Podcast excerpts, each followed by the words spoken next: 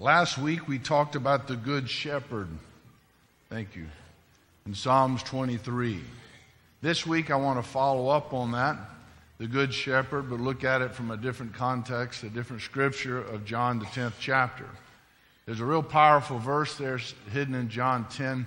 That says 7 through 10. It's not right. I think it's John 10 10. I am come that they may have life and that they might have it more abundantly. Let's pray. Heavenly Father, in the name of Jesus, Lord, we don't need just more information. We need revelation. We, we ask you, Holy Spirit, to open our blind eyes and help us see your word in a greater way. Help us understand you and, and how you communicate with us. Help us understand your nature, what you're like. Help us understand how you see us, who we are in Christ who you say that we are. Lord Jesus, we can't do any of this intellectually or through academics or through education. Lord, we need a revelation of the Holy Spirit. Holy Spirit, come. Come and fall on us. Breathe on your people, Lord God. Breathe in your, in, your, your revelation. Breathe in your inspired word of God that it would change our lives, Jesus, that we wouldn't just be playing church but we'd get changed forevermore. That's my prayer in Jesus' name. Amen. Amen. I've come that they may have life and have it, have it more abundantly. Why don't we open our Bibles as you do? There's the picture, another picture of the Good Shepherd. Jesus likens himself to a shepherd and likens us to sheep. Sheep are dependent creatures. They're kind of innocent, sweet, but very dependent creatures. So the shepherd cares for his sheep. That's what we learned last week. He makes them lie down in green pastures. He leads them beside the still waters. He restores their soul if they get flipped upside down, leads them in paths of righteousness for his name's sake. They can walk through the valley of the shadow of death and not fear anything because the shepherd's with them. Thank you very much, there. That's such good news about your mom or brother Darren. I mean, that's a miracle. I know this whole this whole church has been praying for Sister Rilla and other groups, and just she's got so many friends. Everybody's praying. And I really believe we're seeing answered prayer. In fact, let me say it different. I know we're seeing answered prayer. It's miraculous. You don't just bounce back from brain surgery that quick. So go to John 10, and I have it on the board if you didn't bring your Bible. We'll just read this together. It's a lengthy passage. But let's take just a moment and do this. John 10, 1 through 6, I'm reading out of King James. Verily, verily, I say unto you, he that entereth not by the door into the sheepfold, but climbeth up some other way, is the same as a thief and a robber. But he that entereth in by the door is a shepherd of the sheep. To him the porter openeth, and the sheep hear his voice, and he calleth his own sheep by name, and leadeth them out. And when he putteth forth his own sheep, he goeth before them, and the sheep follow him, for they know his voice. And a stranger will they not follow, but they will flee from him, for they know not the voice of the stranger. This parable Jesus spake unto them, but they understood not what things which were spoke, which were spake unto them. Verse 7. Then Jesus said unto them, Verily, verily, I say unto you, I am the door of the sheep. All that ever came before me are thieves and robbers, but the sheep did not hear them. I am the door. By me, if any man enter in, he shall be saved, and shall go in and out and find pasture. The thief cometh not but for to steal and to kill and destroy. I am come that they might have life, and that they might have it more abundantly. I am the good shepherd. The good shepherd giveth his life for the sheep. But he that is a hireling and not the shepherd, whose own sheep are not, seeth the wolf coming and leaveth the sheep and fleeth, and the wolf catcheth them and scattereth the sheep. The hireling fleeth because he's a hireling and careth not for the sheep. I am the good shepherd and know my sheep and am known of mine. As the Father knoweth me, even so I the Father, and I lay down my life for the sheep. That is such a powerful passage of Scripture. And there's so much hidden there. The first thing to understand is Jesus is the door. Uh, there's a lot of religions in the world. And, uh, but the truth is, there's not, you're never going to find salvation in a religion. I don't care how big the religion is or how smart these people are, how much information they have, because Jesus didn't come to the earth to show you where a door is. He came to the earth and said, I am the door. I'm the way, the truth, the life. No man comes to the Father except through me. He's the only way into the Godhead, only way into heaven, only way into Christ. Now, another picture is the sheepfold. Sheep, they, if many shepherds, if they had kind of like a headquarters or down at base camp, they would have this sheepfold. And certain times of the year, every night, they would lead the sheep in where they'd be safe, and the shepherd would stay there at the door. When he's saying, I'm a door, that's part, that's, what the parable, the analogy is showing. You don't have to worry about a wolf coming in at night because the shepherd is in the door. He is the door. Now, to understand this, what we just read, you need to understand John 9.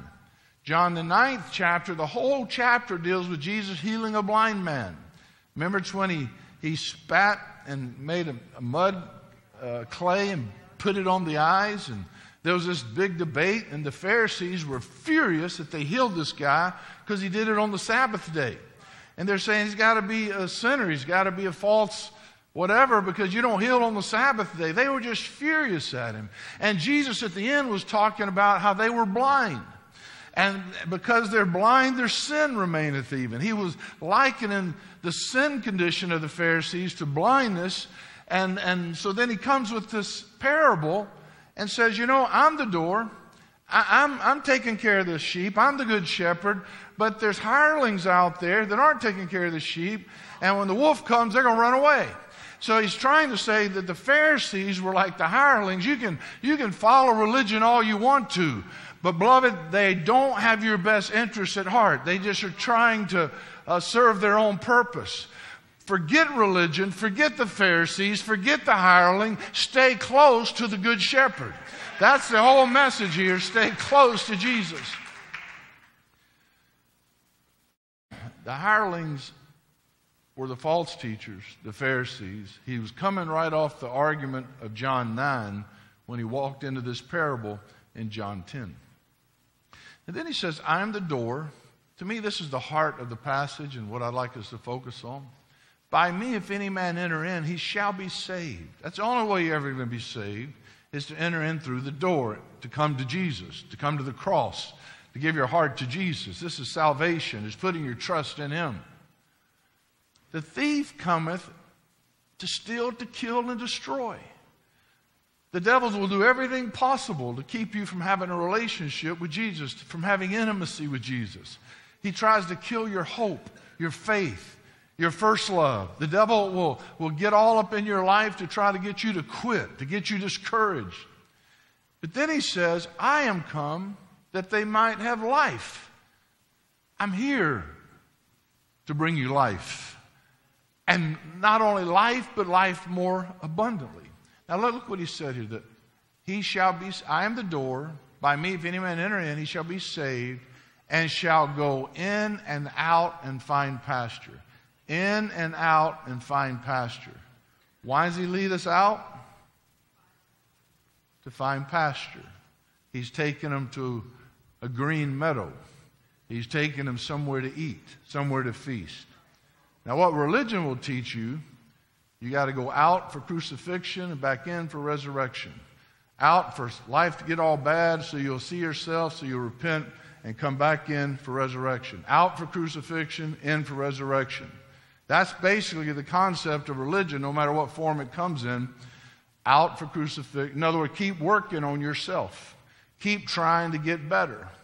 Now, the enemy uses these religious teachers of all types of. I was talking to a Jehovah Witness this week, and man, they, they got some strange thoughts, but it has nothing to do with Jesus being the door.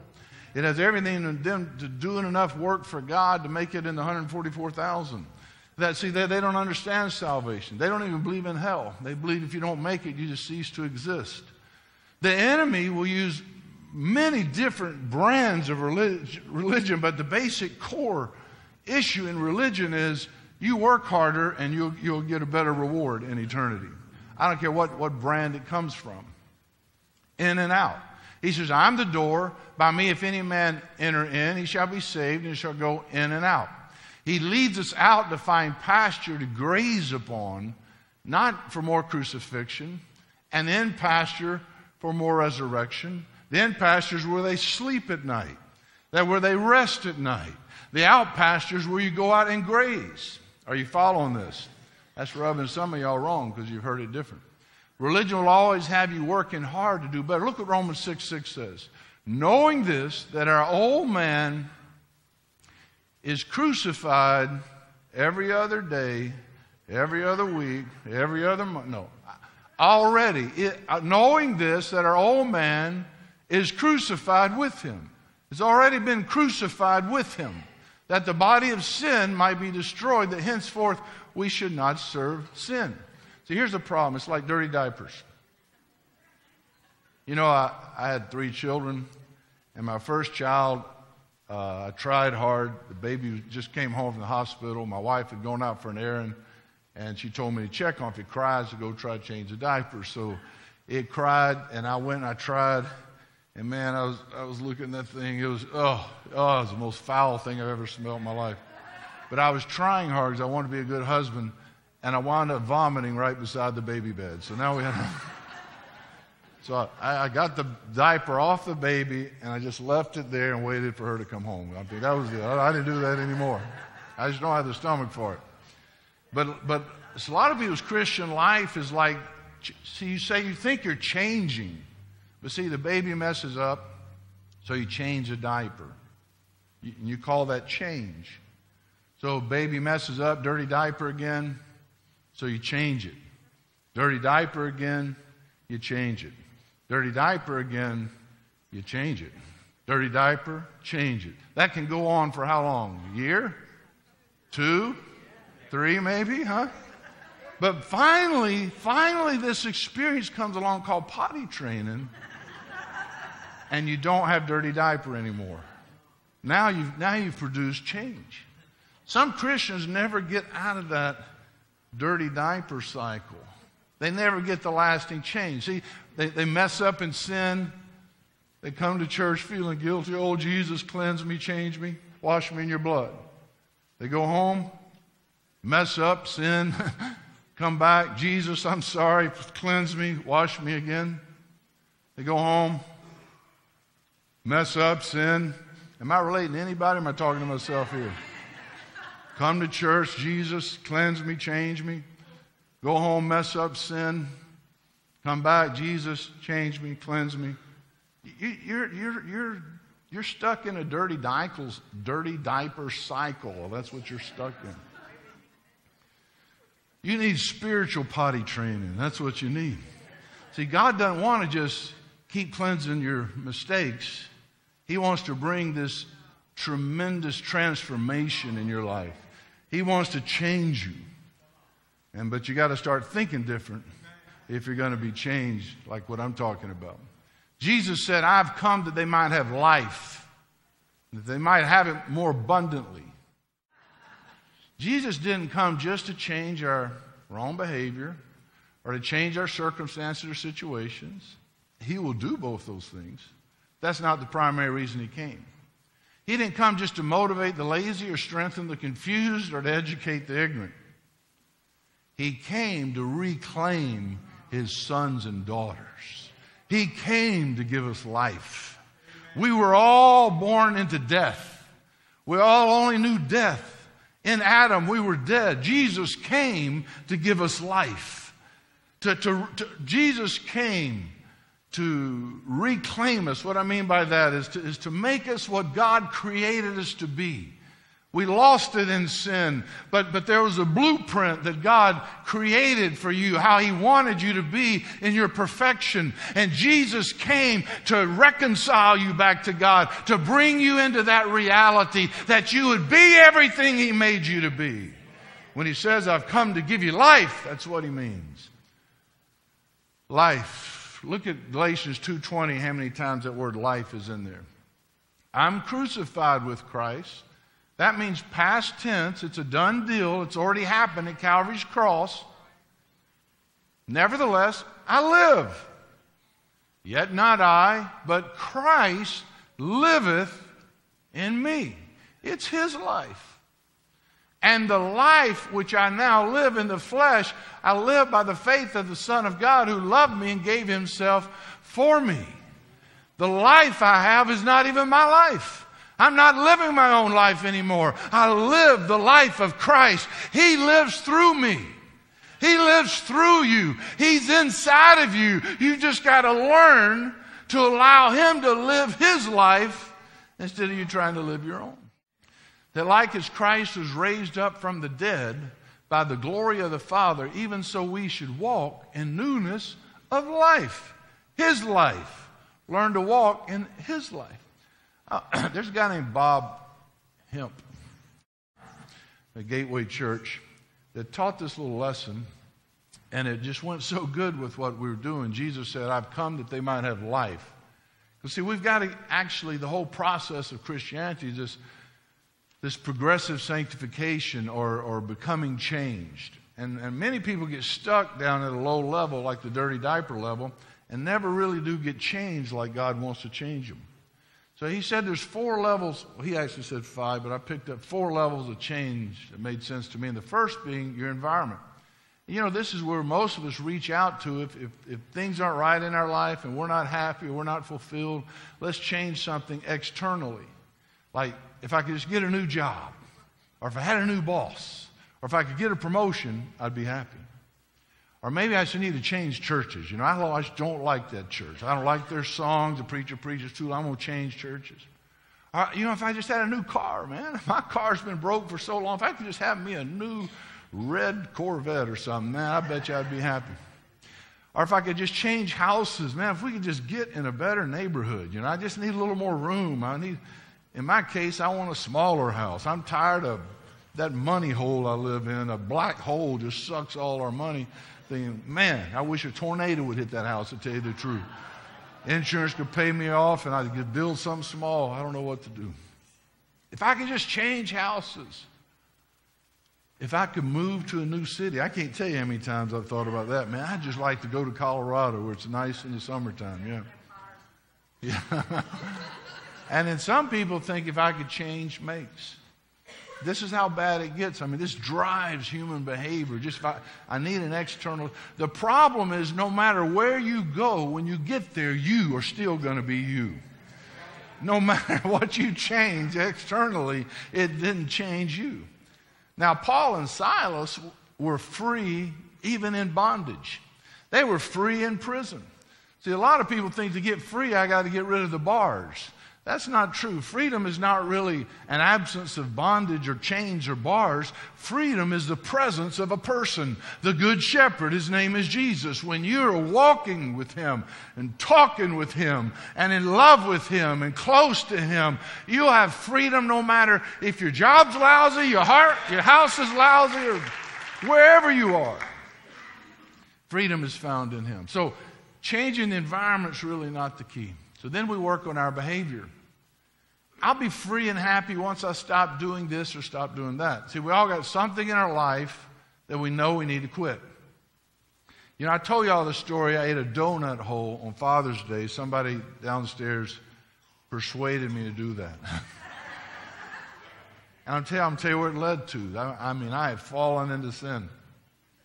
I usually go by and get a drive through Dunkin' Donut coffee on the way to the store. But this time I had to go to the restroom, so I stopped, went to the restroom, and went to order my coffee. Well, guess what happens when you're ordering coffee at Dunkin' Donut? You're looking at donuts. And I'm thinking, man, I hadn't eaten a donut in years. And I ate a donut hole at church the other night. I mean, the other day, and it messed me up. Because now I'm sitting there lusting after this donut. And I got my coffee, and I said, man, what, what does one of those cost right there? I, I tell you, I grabbed it. I looked on my shoulder, nobody was looking.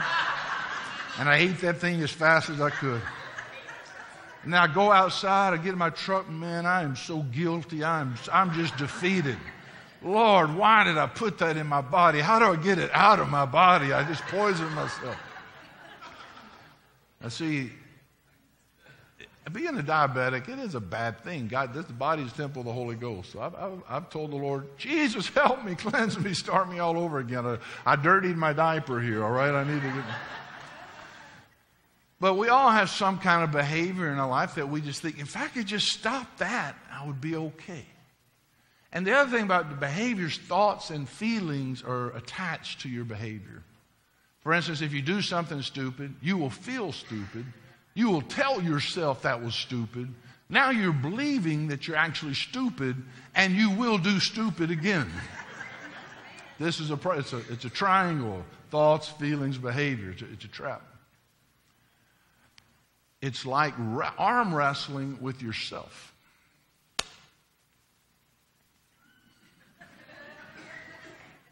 Ah, I won, but also lost at the same time. Do you see that?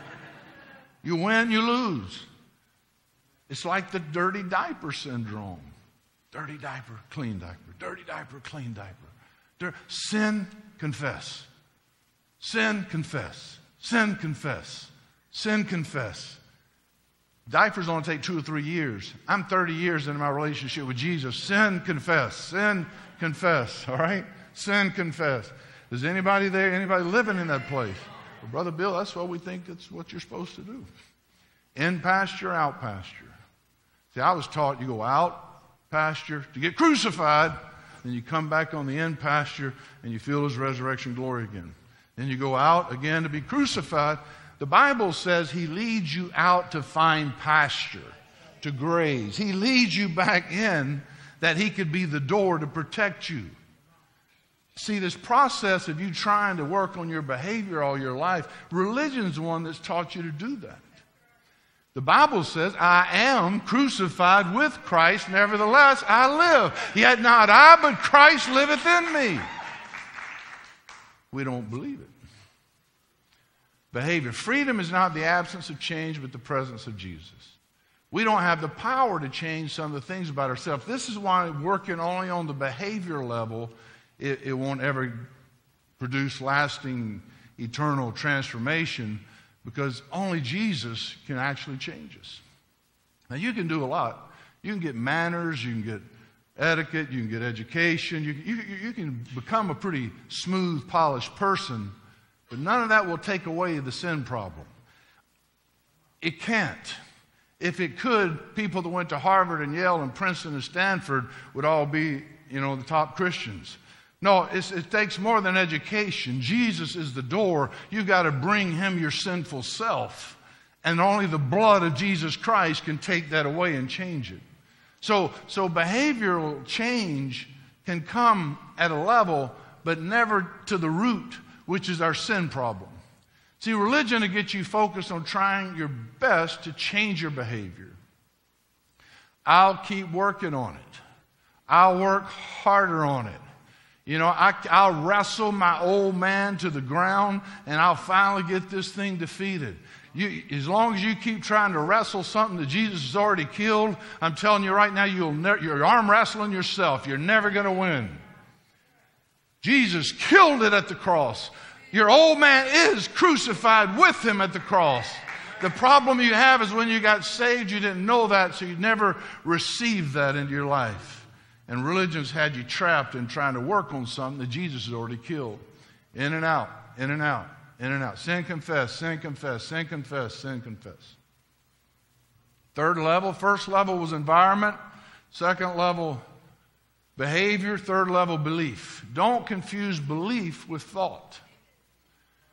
Thoughts live in our mind, beliefs live in our heart. Now, you may say you believe our articles of faith, but you may live as though you did not.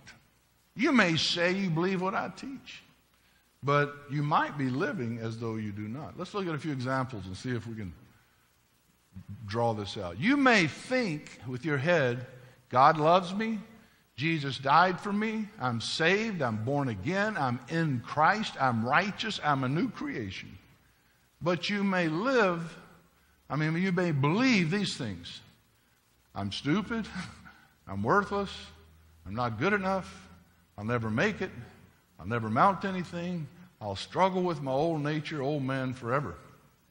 If you believe the things on the right, you can't believe the things on, I got it backwards. Yeah, you're right. You can't believe the things on the left. More examples. You may think God will never leave me nor forsake me.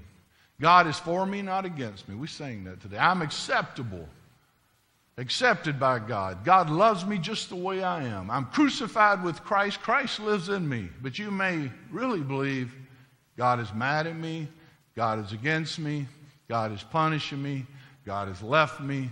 I'm not special to God. I'm of no real value to God. Nobody's ever going to love me. See, why do you not want to spend more time with God? Why are you not drawn to Him every morning? Why do you not walk with Him through the day? It's because we believe something about God that is not true. We need to find the deception inside of our hearts. If we would believe that God loves us and understand how much He loves us, we would experience this radical, total transformation. Here's the difference. See, belief is like a contact lens over your heart. You got thought, like you, you say, I believe our articles of faith. You believe that with your head. All right? I believe those things you just said. I believe with your head, but, but, but your contact lens over your heart is this is what you really believe. You might have a lot of religion in your head, but it's never, never made it to your heart. Because, see, most of our wrong beliefs about God are shaped through painful, traumatic experiences of our past.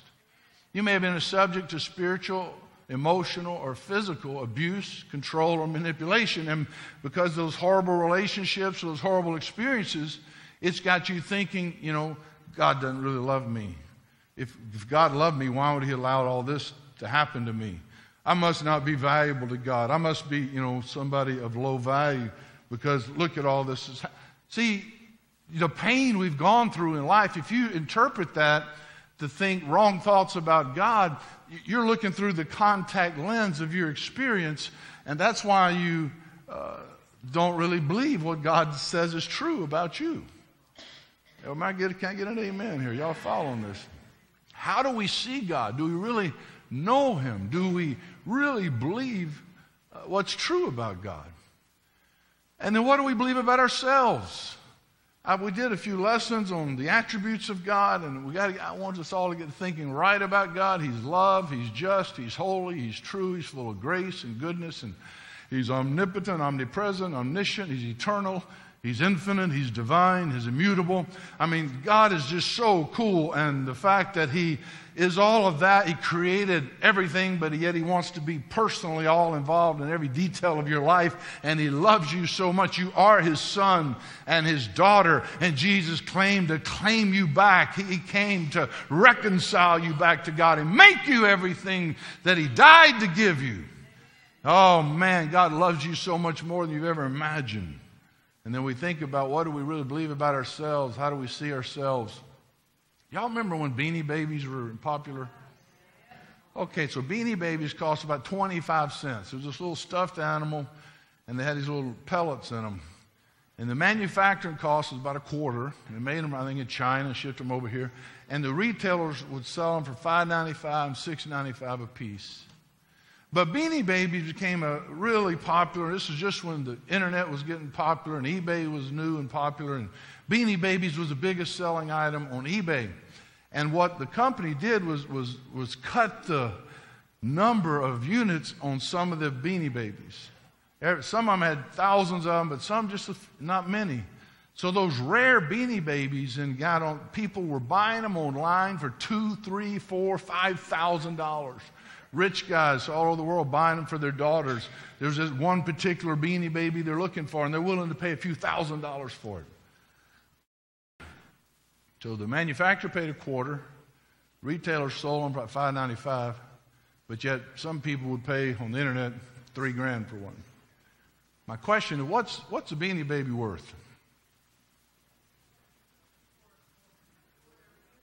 Depends on who you ask to the manufacturers only worth a quarter. That's what they were selling, thousands of them for a quarter. They put freight in them, ship them over here from Hong Kong, a lot of expense involved. Retailer gets it, he's probably got a buck and a quarter in it, and he's going to sell it for five bucks, five ninety five. But to that little blonde haired girl that that man paid $3,000 because she wanted that particular beanie baby, that beanie baby's worth more than 3000 That beanie baby's priceless. So what are you worth? Depends on who you ask. You can ask a hireling, he's going to make you feel real bad. You can ask a false, a wolf in sheep clothing, he's going to try to make you feel like you're worth nothing. Because he can control you if he gets you trapped in this thinking of in and out, in and out, in and out, sin, confess, sin, confess, sin, confess. Sin. You know, if religion doesn't matter what brand it is, if they can get you working on yourself where you got to work real hard to, to make it, then they got you. You'll, you'll come back time after time after time and keep sending checks, and they got you. See, what are you worth, man? Quit asking the devil what you're worth.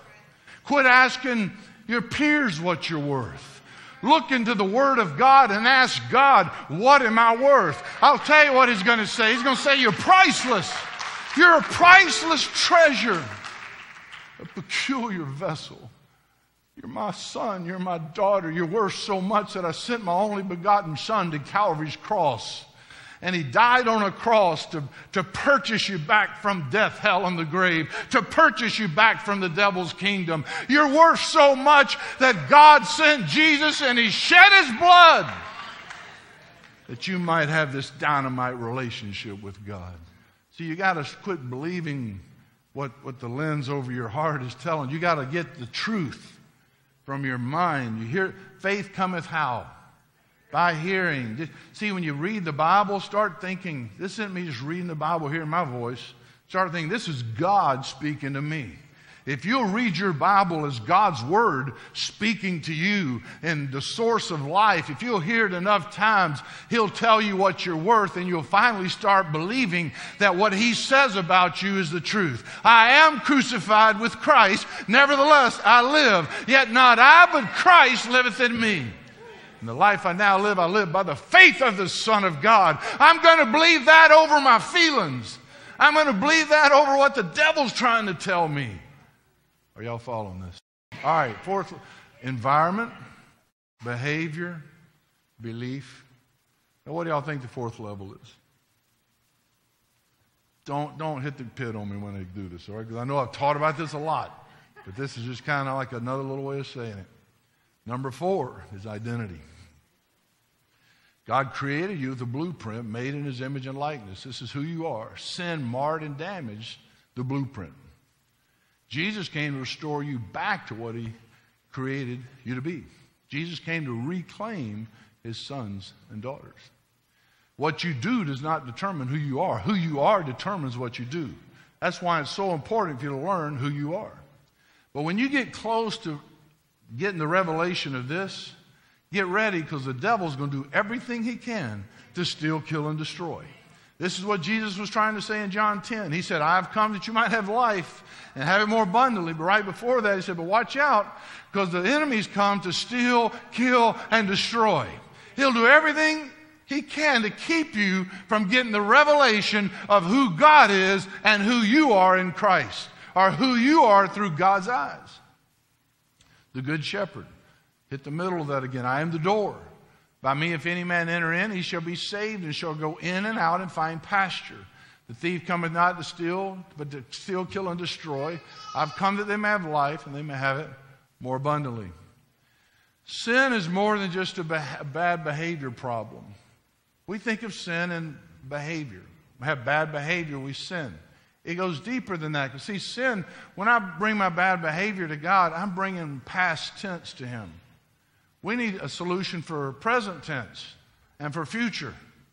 If, if all your sin is just down in the behavior level, you're not dealing with present tense and future tense. Our problem with sin is far worse than what we ever imagined. If you have cancer, you don't take Tylenol. You got to get a, a treatment that matches the diagnosis. And our sin problem is far worse than what we've ever imagined just is, is more than the dirty diaper thing. You'll sin, confess, sin, confess, sin, confess. I'm not saying you're not supposed to confess and come to Jesus when you sin, you are. But I want to get you elevated out of that lifestyle of the dirty diaper cycle where you're finally potty trained and you don't keep falling and having to come back, keep falling in and out, in and out, in and out. Are you following me? The solution for it was for God to send Jesus Christ to live the perfect life, to die the sacrificial death, to conquer death, hell, and the grave by the resurrection. Now, we were all dead in our sins. Sin is doing wrong deeds, trying to feel alive while being dead. When people sin, they're mostly trying to feel alive. Drugs, I, I just, I, we work with these addicts, I get it. They feel dead, so drugs makes them feel alive. Some people use alcohol.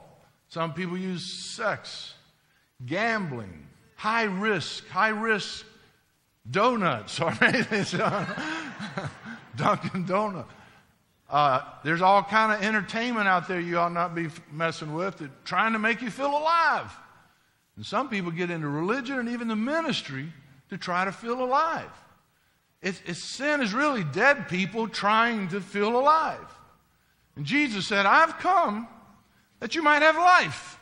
I've come that you would feel alive, that you'd have eternal life. I've come to take away your death that you would have life. On the cross, Jesus came to take our death upon himself. He was perfect and would have lived forever, but he took our death, our sins, upon himself. Why? So we could live. After the resurrection, he now could give us life, his life. Remember, the Christian's experience is not living my life.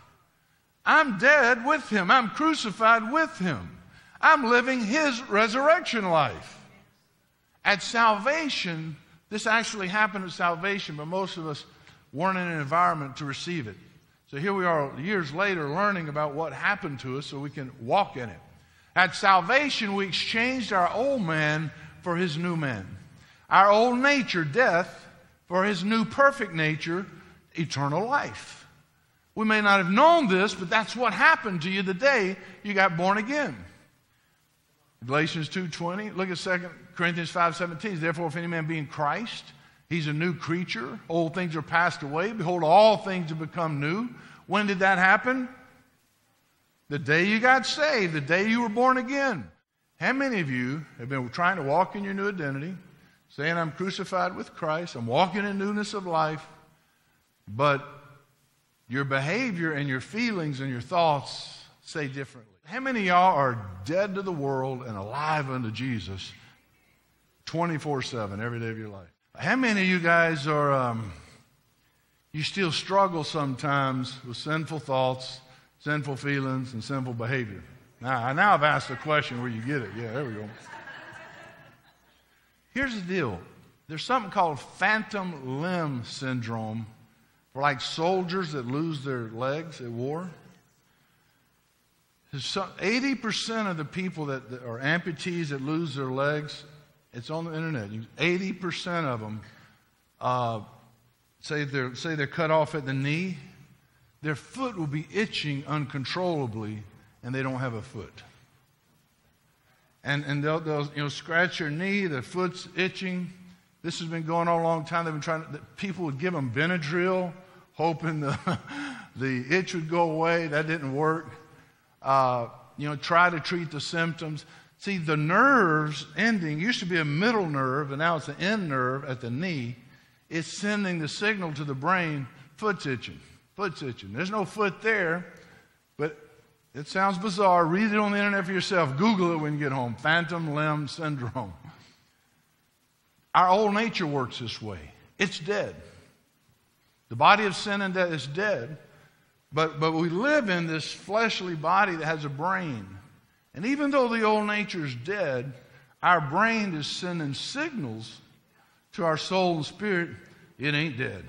I don't care what Brother Hudson says. This is a mess, you know. I'm still a mess. It ain't dead, you know. I'm still doing the dirty diaper, clean diaper thing. You know, I've been, I've been doing this for 40 years. This is never going to go away. I don't care what Brother Hudson said. This is not going away. I'm going to go to a church where they don't teach that. I'd rather go in and out, in and out, in and out. I'd rather get crucified, resurrected, crucified, resurrected. I'd rather wrestle my old man because I don't care what Brother Hudson says. This is not working. It's, it's because your phantom limb syndrome is sending the wrong signal. And so you you wrestle that old man down. See, you're wrestling something that Jesus already killed.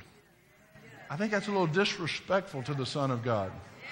The Son of God went to the cross to solve that problem for you, but you don't want to receive it, so you'd rather keep wrestling with it on your own.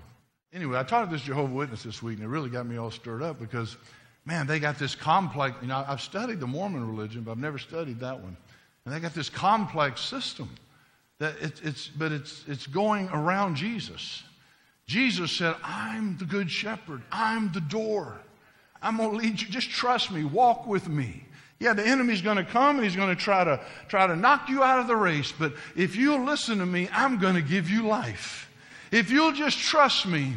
See, if you'll put your, when you, if you didn't do it when you got saved, you need to do it all over and say, Lord Jesus, I give you my old man. I'm not going to mess with this thing anymore in my life. I'm going to give it to you, and I'm asking you to give me life. Give me eternal life, and I will walk in eternal life no matter what my, my phantom limb syndrome says. Now, this will bring back lasting change. This is so much better than trying to improve your behavior. Now you're up on a level of identity, and this will change you. This will, you will change. Remember, it's not what you do that determines what you are, it's who you are determines what you do. You will quit dirtying the diaper. You will quit falling with the same things you've fallen with for 30 years. You will say no to the donut next time when you get there. I hope so, anyway. I'm nervous about tomorrow. I got to drive right by that Dunkin' Donut store tomorrow. And my, my, little, my little foot that's cut off sending something to my brain saying, man, you need another donut. You just got. Don't change your, change your environment. That's not going to fix anything. Don't just try to change your behavior. Don't just try to get your beliefs right. Instead, learn who you are in Christ. Exchange your old man for his new man. Exchange your false identity for your true identity. Exchange your death for his life. Romans 5:10 but God commended his love toward us in that while we were yet sinners Christ died for us. Much more then being now justified by his blood we shall be saved from wrath through him. For if when we were enemies we were reconciled to God by the death of his son much more being reconciled we shall be saved by what? His life. So many people go to the cross and get saved by his death, but they stop there and never learn how to receive his life. Jesus came that you might have life and have it more abundantly. I think I only got a couple more slides. We were all dead in our sins. We spent our energy trying to feel or experience life. We sin looking for life. We don't just, don't just bring Jesus your bad behaviors over and over. He did not come just to change your behaviors. I must bring Jesus me. Here's the difference. Quit bringing him your, your behavior. Start coming to the altar and saying, Lord, I, I'm bringing me. I present my whole self to you. Take it from me. Take, take my old man. Take my old identity. Take me. I'll give you. This is the difference in knowing Jesus as your Savior and knowing Him as your Lord. Come and give your life to Him as your Lord. Let Him be the good shepherd in your life. You're my master. You're my owner. Govern me. I give you me. Good shepherd came to give us His life. Hallelujah. Jesus came to take our death upon Himself to give us his life. The Christian life's not our own, it's Christ living in me. I hope y'all understood that. I worked real hard that you would. Would you stand up and give the Lord praise?